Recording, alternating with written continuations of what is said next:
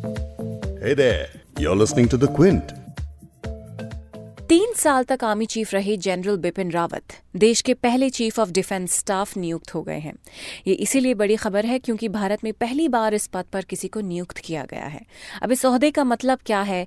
General Bipin Rawat इस position पर किस तरह काम करेंगे? और उनके सामने क्या क्या चुनौतियाँ आ सकती हैं? इसी पर बात करेंगे आज बिग स्टोरी में। मैं हूँ फबीहा सैयद। क्विंट हिंदी पर आप सुन रहे हैं बिग स्टोरी पॉडकास्ट आज हम जनरल बिपिन रावत को मिले सीडीएस के नए ओहदे पर बात करेंगे।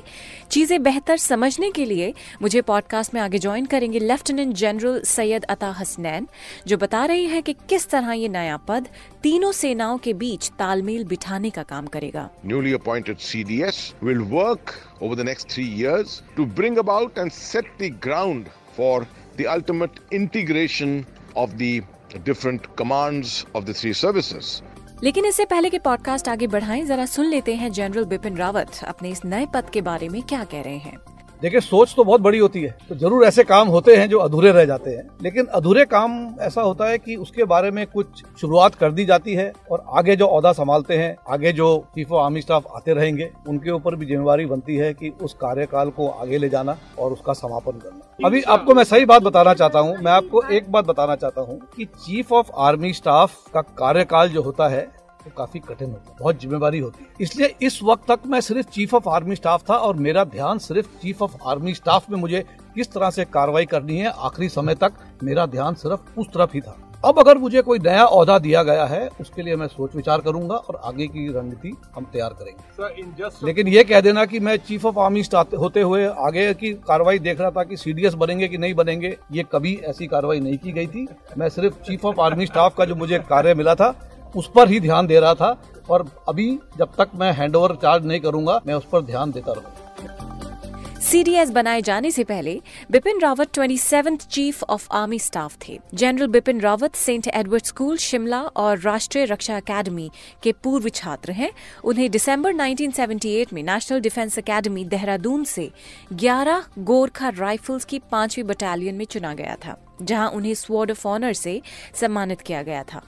उनके पास एंटी टेरर ऑपरेशंस में काम करने का 10 सालों का अनुभव है। अब बतौर सीडीएस उनकी जिम्मेदारियाँ क्या होंगी? सीडीएस की नियुक्ति का मकसद भारत के सामने आने वाली सुरक्षा चुनौतियों से निपटने के लिए तीनों सेनाओं के बीच तालमेल बढ़ाना है। प्रधानमंत्री नरेंद्र मोदी ने 15 अगस्त को अपनी स्पीच के दौरान कहा था कि भारत की तीनों सेनाओं के लिए एक चीफ होगा, जिसे सीडीएस कहा जाएगा। प्रधानमंत्री की घोषणा के बाद राष्ट्रीय सुरक्षा सलाहकार अजीत डोभाल की अध्यक्षता में एक समिति का गठन किया गया था और डोभाल पर ज़िम्मेदारी थी कि चीफ ऑफ़ डिफेंस स्टाफ नियुक्त करने में जो फॉर्मेलिटीज हैं, वो उन्हें पूरा करें। चलिए अब आपको भारत के पहले चीफ ऑफ़ डिफेंस स्टाफ के पद की कुछ खास बातें बता देते हैं। चीफ ऑफ़ डिफेंस स्टाफ के पद पर चार स्टार जनरल रैंक के सैन्य अधिकारी ही नियुक्त किए जाएँगे। चीफ ऑफ़ डिफेंस स्टाफ पद के लिए मैक्सिमम एज लिमिट 65 पैंसठ साल तक की रखी गई है। चीफ ऑफ़ डिफेंस स्टाफ का काम तीनों सेनाओं में आपसी तालमेल बिठाना होगा। एक प्रिंसिपल मिलिट्री एडवाइजर का काम करेगा सीडीएस मौजूदा नियमों के मुताबिक चीफ ऑफ़ डिफेंस स्टाफ का कार्यकाल तीन साल का होगा। चीफ ऑफ़ डिफेंस स्टाफ के पद पर नियुक्त व्यक्ति फिर किसी सरकारी पद पर काम नहीं कर सकता। अपना कार्यकाल खत्म होने के बाद पाँच साल तक सीडीएस बिना इजाज़त किसी भी प्राइवेट कंपनी में नौकरी नहीं कर सकता है। तो ये थी खास बातें और कुछ पाबंदियाँ उस व्यक्ति के लिए जो सीडीएस बनेगा। और अभी जो सीडीएस है, यानी चीफ ऑफ़ डिफेंस स्टाफ, वो है बिपिन रावत। बतौर सीडीएस बिपिन रावत के हाथ में दो चीज़ों की कमान होगी। एक तो ये कि वो चीफ ऑफ़ स्टाफ कमेटी के परमानेंट चीफ होंगे और दूसरा ये कि वो मिनिस्ट्री ऑफ़ डिफेंस के ही अंदर बनाए गए एक नए department department of military affairs के भी हेड होंगे। अब डीएमए के बारे में सुनते ही पहला सवाल जो जहन में आया था वो ये कि डिफेंस मिनिस्ट्री में और दूसरे कौन से डिपार्टमेंट्स हैं? आपको बता देते हैं कि मिनिस्ट्री में पहले ही से चार डिपार्टमेंट्स थे। Department of defence department of defence production department of defence research and development and department of ex serviceman welfare her department का एक सेक्रेटरी होता है। डीएमए की ड्यूटीज़ का चार्टर अभी तक रक्षा विभाग द्वारा ही देखा जाता था, यानी कि डिपार्टमेंट ऑफ़ डिफेंस के द्वारा देखा जाता था, जिसे डिफेंस सेक्रेटरी देखता था। अब डीएमए यानी डिपार्टमेंट ऑफ़ मिलिट्री अफेयर्स का काम मिलिट्री से जुड़े काम देखना होगा और डिपार्टमेंट ऑफ़ डिफेंस बड़े मुद्दे, जैसे कि देश की सिक्योरिटी वगैरह पर फोकस करेगा। अब चर्चा इस बात की है कि सीरियस होने के नाते जनरल रावत की रैंक आर्मी, नेवी और एयरफोर्स चीफ के ही बराबर होगी। लेकिन इस सब के बावजूद उन्हें इन तीनों से बड़ा पद दिया गया है। यानी वो बाकी सेनाओं के प्रमुखों की ही तरह चार सितारों वाले जनरल होंगे, लेकिन पद में उनसे ऊपर होंगे। इसे और अच्छी तरह समझने के लिए मैंने बात की लेफ्टिनेंट जनरल सैयद अता हसनैन से। सर पहले तो बहुत बहुत शुक्रिया वक्त देने के लिए। मेरा पहला सवाल आपसे ये है कि सीडीएस जो है ये पोस्ट ये पोजीशन दूसरे मुल्कों में भी होती है। तो हमें दूसरे मुल्कों का हवाला देते हुए बताइए कि हमारी कंट्री में इसका मतलब क्या है? Now, the CDS, the Chief of the Defense Staff, a common terminology used all around the world. It's actually the head of any of the tri service organizations or joint service organizations which have been set up by a number of countries around the world, primarily in recognition of the fact that warfare is no longer dependent upon a single service. Most warfares, wherever it takes place, will be on the basis of all the services the Army, the Navy, and the Air Force. In the case of the United States, the Marine Corps, putting their act together, coming together to put all their resources, and harnessing the best out of their jointness to achieve the objective of the nation. Now, you cannot have uh, four service chiefs or three service chiefs all pulling in their different directions.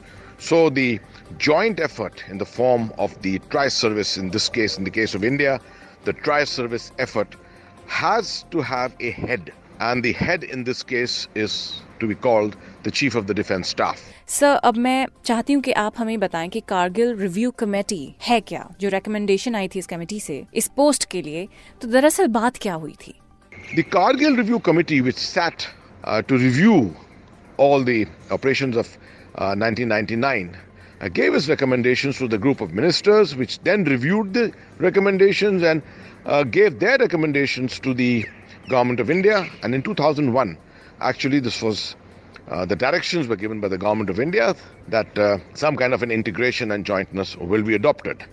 But uh, it was a halfway measure, and it's taken 18 years since then for the government to finally take a decision for creation of the post of the Chief of the Defense Staff. It's a landmark decision. Uh, it was announced at the ramparts of the Red Fort on the 15th of August 2019 by Prime Minister Modi. Uh, and to the credit of the government, they have uh, put their act together in a matter of four months and issued out a communique after the formal approval of the proposal uh, by the uh, Cabinet Committee for Security. So that is where the appointment of the CDS is at the moment. General Bipin Rawat has been appointed. The CDS अच्छा हम इसके बारे में पढ़ रहे हैं DMA के बारे में और जितना मुझे समझ आया वो मैंने एक्सप्लेन करने की भी कोशिश की लेकिन मैं आपसे जानना चाहती हूँ कि जो अ, नया डिपार्टमेंट बना है डिपार्टमेंट ऑफ मिलिट्री अफेयर्स ये किस तरह काम करेगा uh, I reckon that the Department of Military Affairs, which is going to be a new department in the Ministry of Defense, is uh, going to be um, based upon the headquarter integrated defense staff, which has already been in existence for the last 18 or 19 years. Uh, it will also perhaps uh, include some additional civilian bureaucracy, and perhaps we may see for the first time the movement towards an integrated Ministry of Defense, which we hope will evolve in the future. Sir जो CDS हैं ये rank में बाकी services के chiefs के ही बराबर हैं लेकिन ओहदे में बड़े हैं तो इसकी वजह से क्या कॉन्फ्लिक्ट नहीं आएगा किसी तरह की सीडीएस के फ़ंक्शन में कोई फ्रिक्शन नज़र नहीं आएगी would, uh, however, disagree with that partially to the extent and say that uh, it can be made workable. The four star CDS will, in our case, always be service wise senior to the three service chiefs. Although there is virtually four point advice being given to the government through the three service chiefs and the CDS by virtue of their all four probably being invitees to the Cabinet Committee for Security, this will ultimately emerge to a single point advice once after three years or so uh, we move towards a theatre command system. The communique issued after the approval by the Cabinet Committee for Security states very clearly that the newly appointed CDS will work over the next three years to bring about and set the ground for the ultimate integration of the different commands of the three services, which means there will be an integrated theatre command. Now, in that case, the operational responsibility will devolve on the theatre commander, and as perhaps as per the American system, will the theatre commander will report directly to the defense minister and thence to the prime minister. यानी मकसद यही है कि सारी services के बीच एक तालमेल हो और एक ही तरह से एकजुट होकर नेशनल सिक्योरिटी और डिफेंस के लिए काम किया जाए। बहुत बहुत शुक्रिया सर ये सबको समझाने के लिए। थैंक यू भारत में चीफ ऑफ़ डिफेंस स्टाफ के पद की शुरुआत हो चुकी है। उसके कामकाज और सेनाओं को लेकर जिम्मेदारियों को भी हमने आपको समझा दिया है। अब बस आगे उनके तीन साल के कार्यकाल में देखना होगा कि इस पद पर रहते हुए जनरल रावत कैसे तीन सेनाओं का तालमेल बिठाकर डिफेंस सिस्टम को मजबूती देते हैं। आज का ये पॉडकास्ट यहीं खत्म करते हैं। बिग स्टोरी के साथ कल दोबारा हाजिर होंगे एक नई न्यूज़ के साथ, एक नए एनालिसिस के साथ।